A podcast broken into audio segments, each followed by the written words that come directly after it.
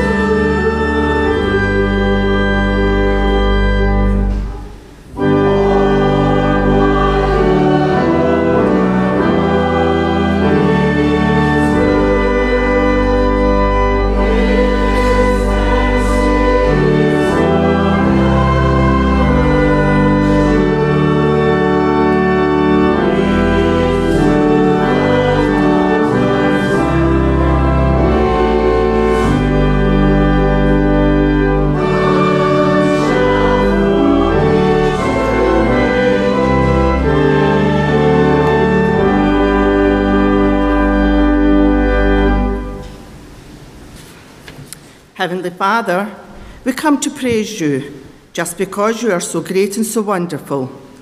Your power is complete, and there is no weakness in you.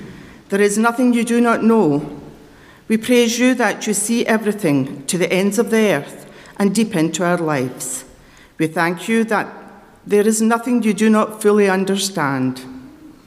Father, we praise you for your greatness and your supreme authority. It gives us hope and strength as we come to you this morning. We come to you, Father, because in Jesus Christ, your Son, you first came to us.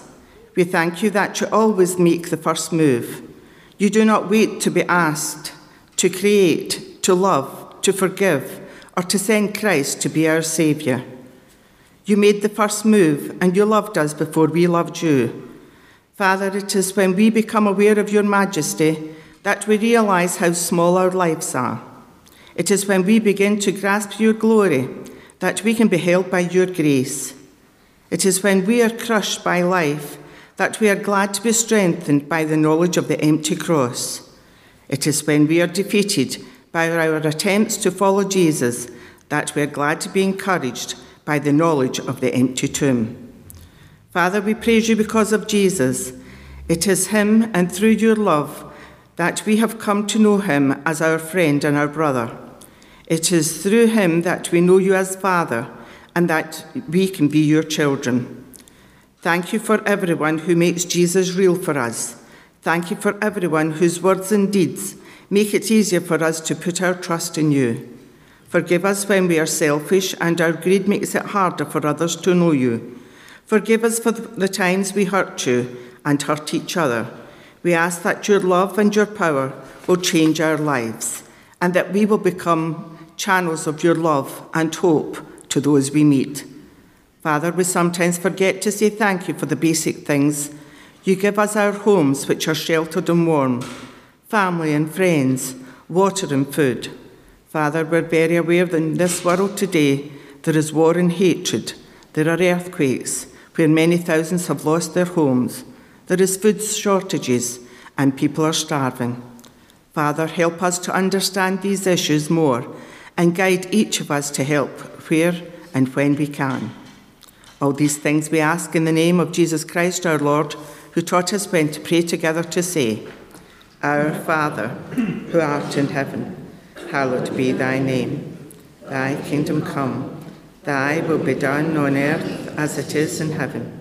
Give us this day our daily bread, and forgive us our debts, as we forgive our debtors. And lead us not into temptation, but deliver us from evil.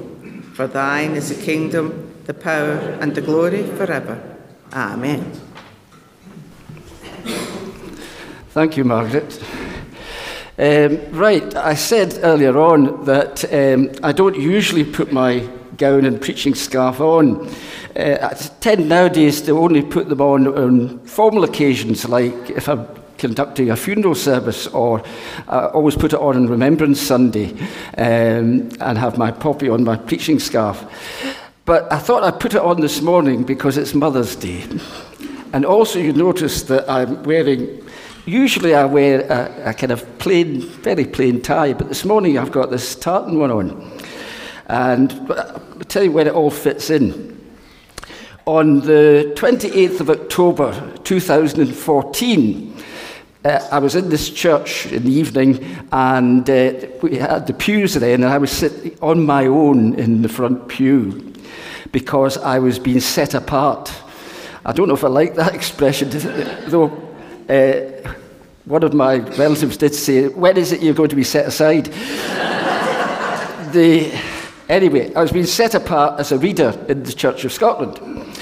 And uh, I was sitting there, and my, my, incidentally, my, I used to do a lot of pantomimes. Uh, I used to write them and perform them. Usually I was the baddie, but sometimes I was the dame. And my daughter was sitting behind me, and she said, when time comes, she said, Are we allowed to boo? and later on, when uh, I had to stand and they said, Do you, this is for the, the adults, adults would fully understand. If you know me, you'll understand why. And it's, so the form of words was something like, Do you uphold the Presbyterian form of government and continue to support it, etc.? And I said, I do, you know. And I think my daughter was going to jump up and say, Oh, no, he doesn't. anyway, that was the 28th of October. On the 30th of October, it was my birthday. I was 34. So I think it was it ended in four anyway. So, so it was my birthday.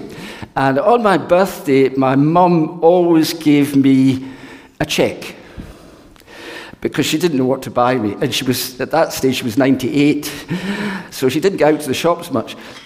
Anyway, excuse me. Uh, the cheque that she gave me was exactly equal, I should have said on the night I was set apart, I got the right expression, the presbytery gave me this preaching scarf. So I thought, well, if I'm going to use it, I really need uh, a formal gown to go with it. And it so happened that the amount of money that my mum gave me was exactly equal to the cost of this gown. And I was able at a later date to take it down to see her, and she saw me with the gown on and the preaching scarf, and she was very pleased with it. And so I thought I'd put it on this morning because it reminds me of my mum. Sadly, on the 28th of October 2015, my mum passed away. And so I never got another birthday present for her. but she was 99, and though it was quite sad, it wasn't really too sad because we believe, because we're Christians, we believe that that is not the end. In fact, somebody said in the Bible study we had the other night, it's just the beginning. Anyway, the other reason I put this tie on is this tie is I, I wore it to my son's wedding which was about five weeks after my mum passed. And originally I was supposed to wear the, the bride party, my son and uh, best man and the ushers all wearing kilts in this tartan. Originally myself and my daughter-in-law's uh, father were supposed to wear kilts as well. But uh, the other father uh, is South African in origin, and he was not wearing a kilt. So that got me off the hook. So we wore dark grey suits, but we got ties in the tartan.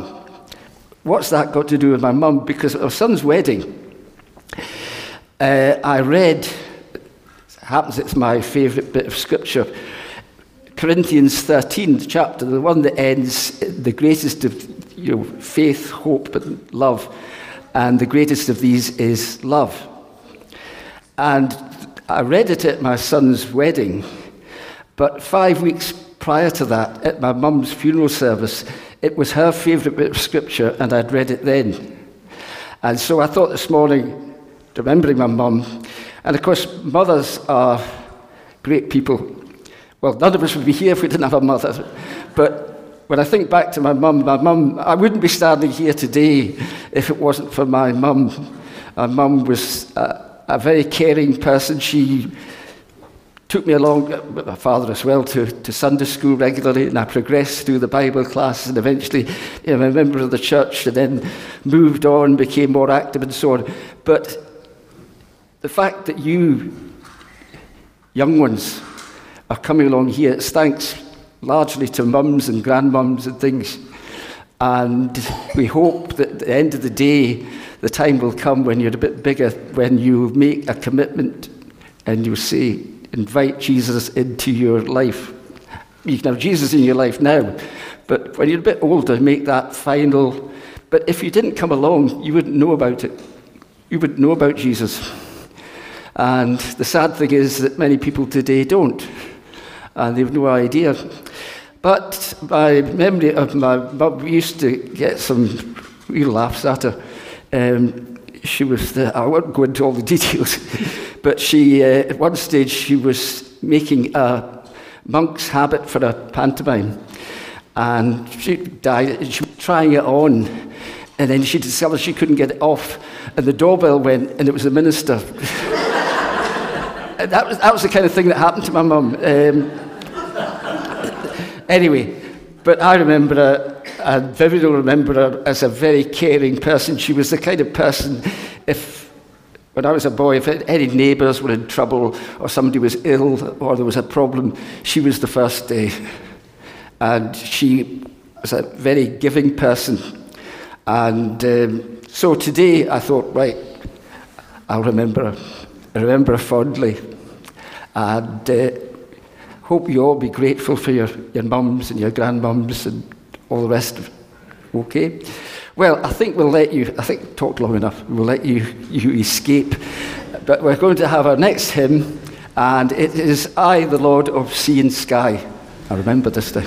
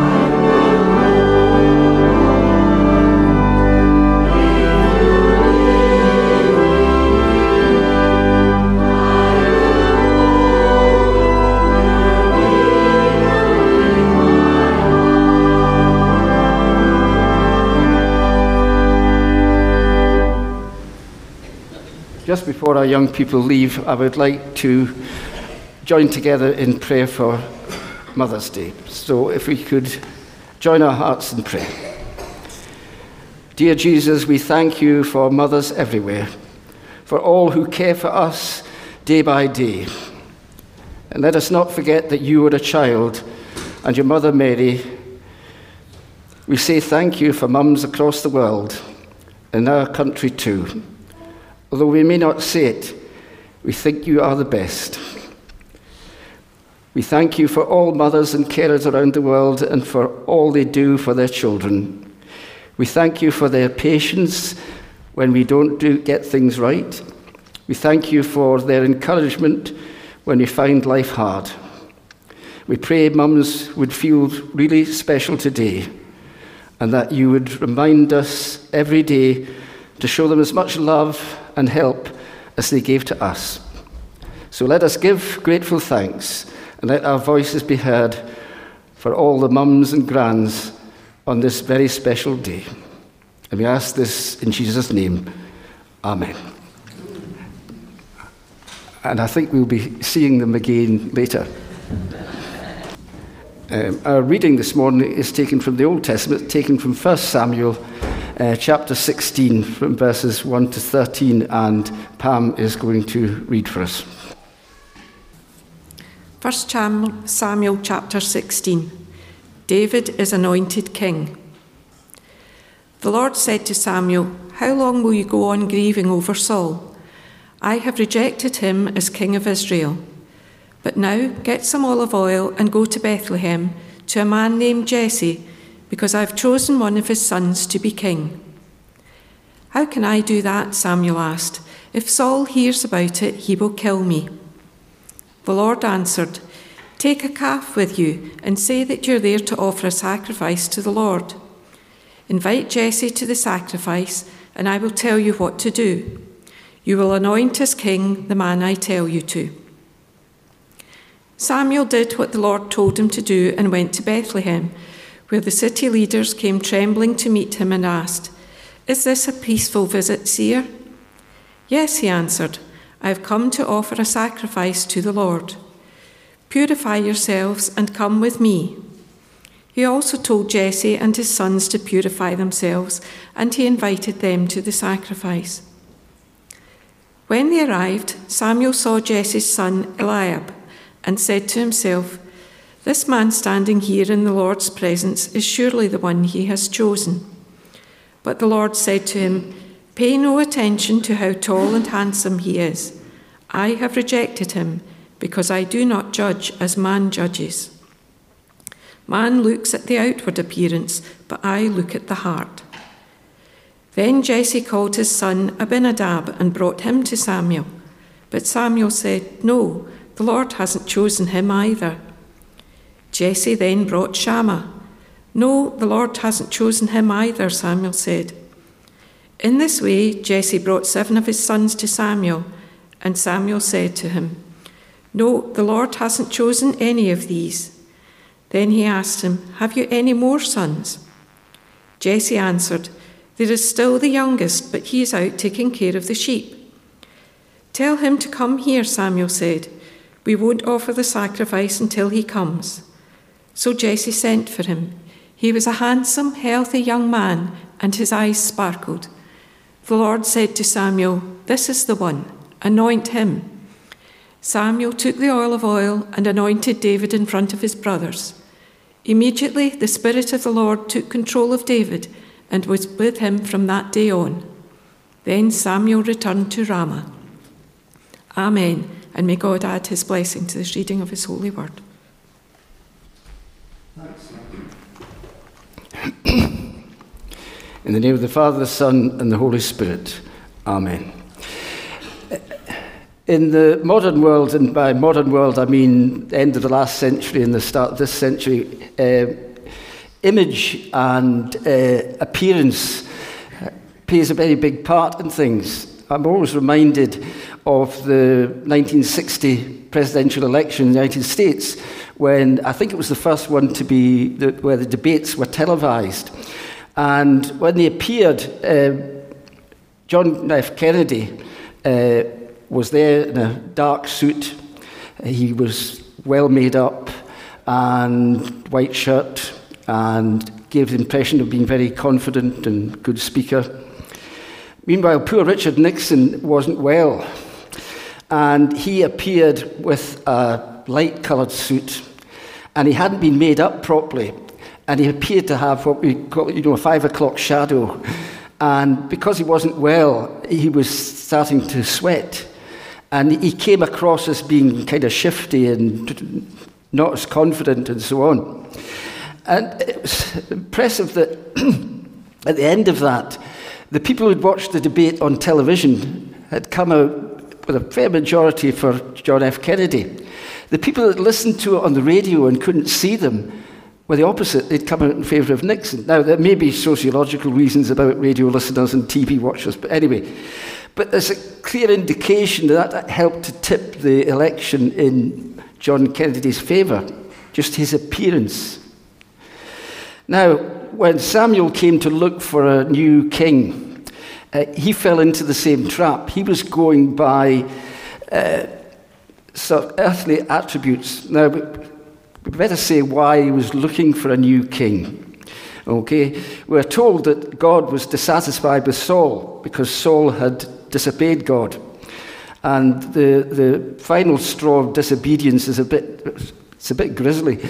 Um, through Samuel, um, God had told Saul to attack the Amalekites and to kill every one of them, the whole lot, and to destroy all their property and goods. And Saul had not done that. In fact, he left the king Agag, I think you pronounce it, he'd taken him prisoner. And he didn't destroy all the goods, he let his soldiers take some of them as plunder. And so Samuel said, No, no, no, this is not right. You have disobeyed God. And Saul tried to get round it by saying, Well, look, uh, we, we are going to take these things to sacrifice them to God, which may or may not have been true. And he, he more indicated that he'd let his men plunder because they might turn against him. Because at that time, I mean, Saul was the first king, but Israel wasn't a, a, nation the way that we think of nations now. It was a collection of, as you know, 12 tribes that were only loosely held together. And I think Paul, Saul was nervous that he might not be able to hold this coalition together uh, and get them to acknowledge him as king. However, Samuel took a hard line and he said, You disobeyed God, God no longer wants you as king. And it's recorded in Scripture that Samuel never spoke to him again, never met with him again, although it's said in Scripture that he grieved for him. Now, they couldn't just go say, Right, Saul, you're gone, we get a new king. But the idea was that Saul would continue to reign until the end of his life, uh, and, but they would have a replacement ready in place. And it's a little bit like years ago in the church that Viv and I grew up in, uh, we put on a, a, I wouldn't call it a play, but a dramatic presentation for, I think it was the 100th anniversary of the church. And they had various past ministers represented by people acting out. Uh, and I was one of them. That was, uh, it was uh, uh, one of the ministers. The one that I got, unfortunately, was the one that uh, died in the Spanish flu epidemic in 1918. So but at one point, the, the church had decided to, uh, the minister, one of the ministers was coming up towards retirement, and they wanted to get him, they said, a, a, a colleague and successor. And the joke in the play was that one of the elders misheard it and said, Why we want to get the minister a collie dog and setter? but that was the idea. But this wasn't going to be the case with Saul. If Saul had got wind that somebody was being anointed as a king, he would have gone after them. Uh, the story of how David got in with Saul is a, is a story for another day. But uh, Samuel was directed to go to Bethlehem and that this, the new king would be a son of Jesse. So, what he was to do, he, he arrived in Bethlehem and he was to say that he was going to have a sacrifice to God and would invite Jesse and his sons to the sacrifice. Now, even though Samuel was obeying God, he falls into the trap of assigning worldly values and attributes to the king, or the prospective king. Well, the sons are paraded in front of him, starting with Eliab, and, uh, and Samuel gets that, no, he's not the one, but he's fine figure of a man, you know, and uh, potentially a great leader, and no. So goes through all the sons, and they're all rejected. No, no. So they get to the end, and there's no, nobody left. And so Samuel kind of says, Well, have you not got another? Oh, yeah, well, we've got the youngest, and he's, but he's uh, watching the sheep. So he said, Well, get him here, get him here. Um, because the, the last thing they needed was another Saul. Described that Saul was head and shoulders, he was a fine figure of a man, a, a good warrior, and so on and so forth. But now God wanted somebody different. You see, God could see their needs before they were even aware of it. And one factor that we often forget is that God's guidance is usually not discernible in the very moment.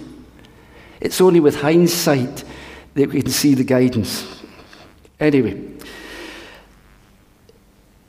God was seeing their needs. The thing is that God looks into our hearts the word, when it's, the word that was used was in the, the original Hebrew, I think, was ra, which doesn't mean seeing as in I'm looking at you and I can see you. It means looking inside the person to see who they are. Now, we might think of ourselves as good people. Um, I haven't robbed any banks lately, and uh, haven't assaulted anybody or stolen anything. Or, but God knows what is inside. He knows our feelings of envy and hatred and selfishness. But he selects David. Uh, he's been away with the sheep because he sees in David the qualities that are needed. David is concerned about God's concerns. He's committed to what God is committed to. He's grieved by what God's grieved by, and he loves what God loves. Now, it's very significant that he's looking after the sheep, because in ancient times, the shepherd was a symbol of kingship. And David is fulfilling his future vocation, which isn't looking after animals, the sheep, but looking after his people as a shepherd, his sheep. Now, here we see a complete parallel to Jesus. Because Jesus was not what people uh, uh, expected. He was not the mighty king that was going to sweep the Romans out and so on. And he was to be a shepherd to his people. And Jesus frequently talked about lost sheep. And uh, that's the way we think so there's a parallel here, and it's no coincidence that particularly Matthew was very keen to point out that Jesus came from the house of David. However, what does this say to us? Well, Israel was in need of a shepherd, somebody to take care of them, guard them, nurture them, and of course, so do we. I also think we make a mistake in modern society by being taken in by image. Just need to look at all the adverts on TV. And I often think that the, you know, the, the families that are portrayed in adverts are not really uh, families as we know them. and uh, they're just a little too perfect. And it's this idea of possessing things. And we, we are often taken in by celebrity. I think we live in a cult of celebrity where sometimes people are just celebrities for being celebrities. And the danger is often that celebrities and the like will sound off about things. And they had, particularly in the modern day with uh, social media, and people take these in. Millions of people take it in. And quite frankly, in some cases, they don't know what they're talking about. uh, but they reach people. And uh, I mean, I'm not wanting to have a go at Gary Lineker, but Gary Lineker's got something like 2 million followers on Twitter. And Gary Lineker, and I don't mean, well, I do actually mean it as a bit of criticism, um, he was a very good footballer. Uh, he's arguably a very good presenter on television. He's very good at talking to ex footballers about football. But I would suggest that I've actually got a great deal more knowledge of what was said in 1930s Germany than he has. But I don't have two million followers on Twitter. So I think we've got to be careful. The thing is, the message here is that you can't fool God. God sees into the deepest recesses of our heart and soul. And you can't lie. You can't make excuses. You can't say, oh, well, well, actually, I can make, if I do something wrong, and I could make an excuse and say, well, I, I didn't realize. There's no point in doing that because God knows your motivation, why you did something. And there's no point in trying to make an excuse. And if God can see into the deepest recesses of our hearts, that's scary. That is frightening. But we have hope. I want to read you just a piece from 1 John uh, chapter 3. And he says, For whenever our heart condemns us, God is greater than our heart and he knows everything. Beloved, if our heart does not condemn us, we have confidence before God. Now, how can any of us have confidence before God in the light of what we know is in our heart? Well, if you go on to the next chapter of 1 John, he says, The Father has sent his Son to be the Saviour of the world. Whoever confesses that Jesus is the Son of God, God abides in him, and he in God. So we're now coming to the crux of the matter. As Christians, we believe that God has love for us, and the ultimate sign of that love is Jesus Christ and the sacrifice that he made. And that's why we can have confidence that what is in our hearts will not be held against us. And I don't often quote a lot of scripture, but I think on this occasion, to show you why I'm convinced that absolutely this is true. I want to read uh, a piece from um, John's Gospel, just one verse. Let us draw near with a true heart, in full assurance of faith, in our hearts sprinkled clean from an evil conscience. And then in Hebrews, it's written, For God said, Let light shine out of darkness. It has shone in our hearts to give the light of the knowledge of the glory of God in the face of Jesus Christ. And finally, Paul in Corinthians says, in chapter 4, verse 6, he says, God will guard your hearts and minds in Christ Jesus. So there we have the reassurance that because of Jesus and his sacrifice, everything is different in regard to the fact that God sees into our hearts. And we might feel like no one in the world understands our struggles, but God sees. We might carry with us hurt, fears, regrets. God sees it, and God can take it away through Christ Jesus.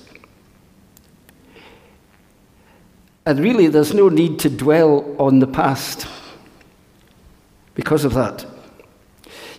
Yes, we should learn by our mistakes and the things that we do wrong, but we shouldn't dwell on it. That isn't to say that we have got license to go on um, sinning, if you like.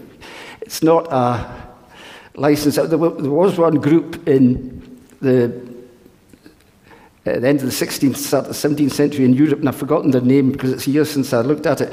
But they believed that they uh, were receiving the grace of God whenever they confessed their sins.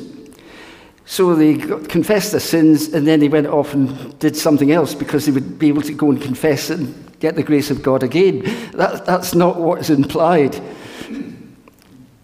Forgiveness, yes, but to make a fresh start. Uh, if you want to understand what I suppose Jesus was about, I'm sorry, I think I've told it before, but it's, it's not mine. I got it from um, it Ross Mitchell up in West Kilbride. And he tells the story of, of a judge who has a friend brought before him in court. And he finds the man guilty. And he fines him a large amount of money. And then the judge takes off his gown, walks down, takes out his checkbook, signs for the amount of the fine, and hands it over to the clerk of the court. And that is the analogy with Jesus. He, he has paid for our sins. And we should acknowledge that. So, what am I saying? We should strive to be the best that we can be because of that wonderful gift of forgiveness that we have through the cross. So, finally, I would say to you, sum up. Jesus sees all. Sorry, God sees all. Sorry. God sees all, and through Jesus Christ forgives all. Let us pray. Once more, we thank you for that precious gift of Jesus Christ. That same Jesus Christ who has taken away the sins of the world and has put us right with God for eternity. Amen. Our next hymn is a familiar one, was The Lord's My Shepherd. Uh, but I think I asked Stuart, yes, we're doing it to the, the Stuart Townend, that's correct, version. So it's the Stuart Townend version of The Lord's My Shepherd.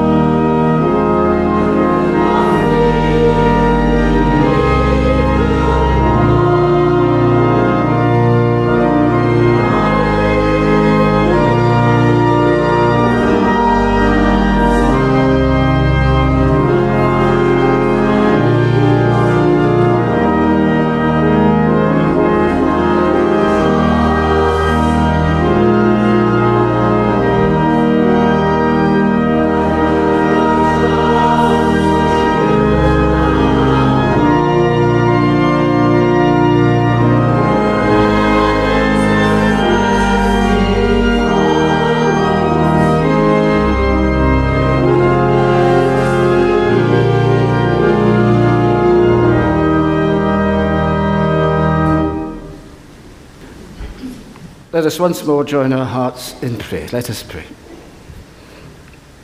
Dear Lord, we commit these gifts to your service.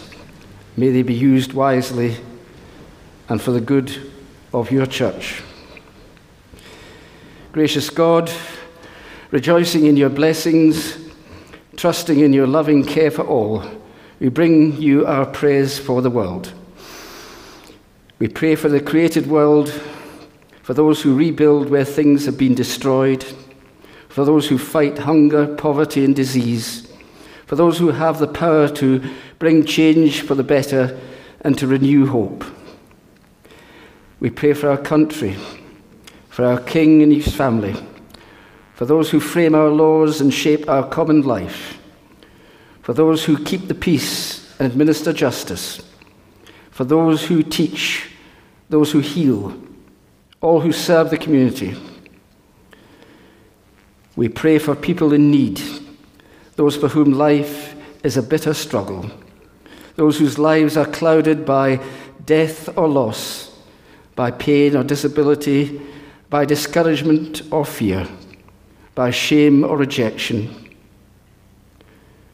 We pray for those in the circle of friendship and love around us children and parents, sisters and brothers, friends and neighbours. And in a moment of silence, we especially bring before you those known to us who are needed and loved.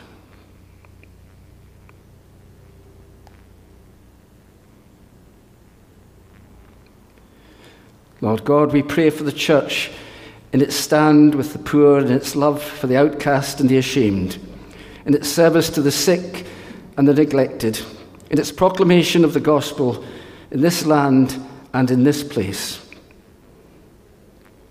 And we ask all of this in the name of our Lord Jesus Christ. Amen. I'm reminded, um, before we go on to the last hymn, it's uh, based on um, Pilgrim's Progress. And I can remember years ago when I was a boy and I got the Eagle comic. And they actually serialized Pilgrim's Progress in the Eagle. Can you imagine that happening but that's the way things were. I can remember them as well, uh, telling the story of King David. And, um, but anyway, our final closing hymn is, as I say, based on uh, John Bunyan's Pilgrim's Progress, and it was, Who Would True Valour See?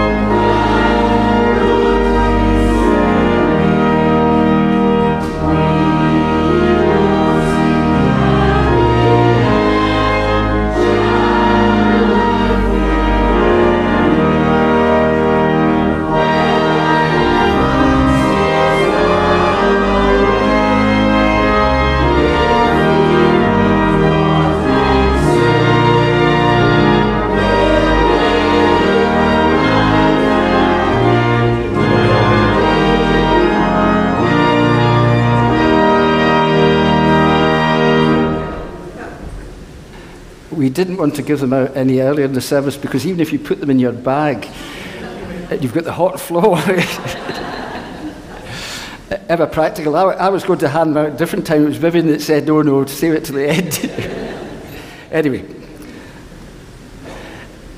let us go from here rejoicing that we are precious to God. May his blessing touch our families and all who are precious to us. May we, as the family of God, shine as precious stones, reflecting his love. Illumine our homes with the light of your love. And the blessing of God, Father, Son, and Holy Spirit, rest and remain with us now and forevermore.